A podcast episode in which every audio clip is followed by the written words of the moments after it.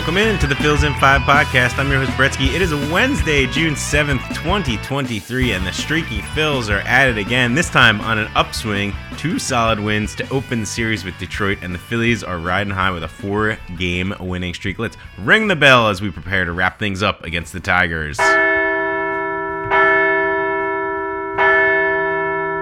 And we'll recap the games. A pair of scuffling stars got back on track in a big way Monday with Aaron Nola taking control on the mound while Trea Turner busted out at the dish. Nola struck out 12 batters while dominating the Tigers and carrying a no hitter into the seventh inning. He ultimately surrendered a three run homer to old friend Nick Maton, but seven innings of one hit, three run ball were good enough to earn Aaron's fifth win of the season. And that's thanks in large part to Trea Turner, who went four for five with a pair of homers, three RBI, three runs scored. Nick Castellanos and Bryce Harper also chipped in a pair of hits as the Phils notched an eight. 3 win Monday. Tuesday brought another outstanding start from the Phillies rotation. This time, Taijuan, or perhaps we should start calling him Saiwan Walker, spun seven shutout innings, allowing two hits and three walks against eight strikeouts. There have been plenty of rumblings about health issues with Walker lately, especially after a couple short starts.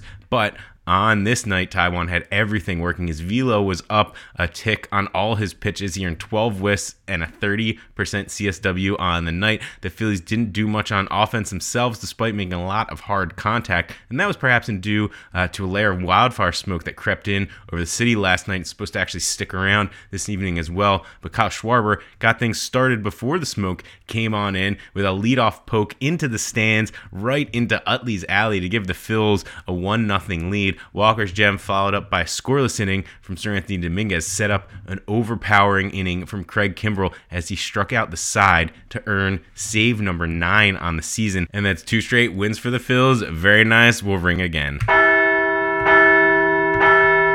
Let's take a look at our star of the day. Aaron Nola gets the shout here as he had it going on Monday, overpowering the Tigers with his four seam fastball, notably upping his usage of the pitch as well in the start. Of course, he is Aaron Nola, so he gave up a three run homer for good measure, and he still had a few more walks than we're accustomed to, but after an up and down month, it has been nice to see Nola shove. And let's not stop there. The entire starting rotation has been really, really solid over the past week and we've had seven dominant innings from Nola. Ranger had his best two starts of the year in back to back efforts. Taijuan Walker put together his best outing at Philly, and we'll see how Zack Wheeler bounces back tonight.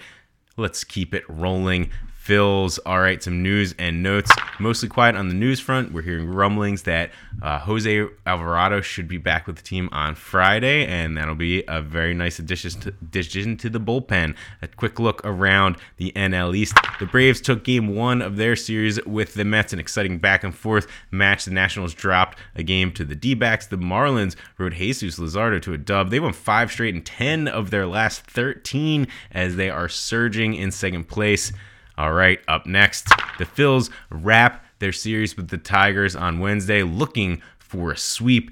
Gets started at 6:05. We'll have Zack Wheeler on the mound versus Reese Olson for the Tigers. The Phillies have broken out in a big way offensively these past couple games, and the pitching has also been really solid, just up and down. This looks like a much better team against some weak competition, and they have a golden opportunity to cap off the sweep and really really just get things going in the positive direction right now. And then after that, we have a day off on Thursday and three games with the Dodgers coming into town starting on Friday. Sounds like the Phils are going to shuffle their rotation a bit to skip that bullpen day, and we'll figure that all out and take a look at the weekend probables on Friday's show. But for now, that's all we got for you today on the Phils in 5 podcast. Enjoy the day, everyone. I'm going to be out at the ballpark tonight. Come and say hi if you see me there. Otherwise, let's go Phillies!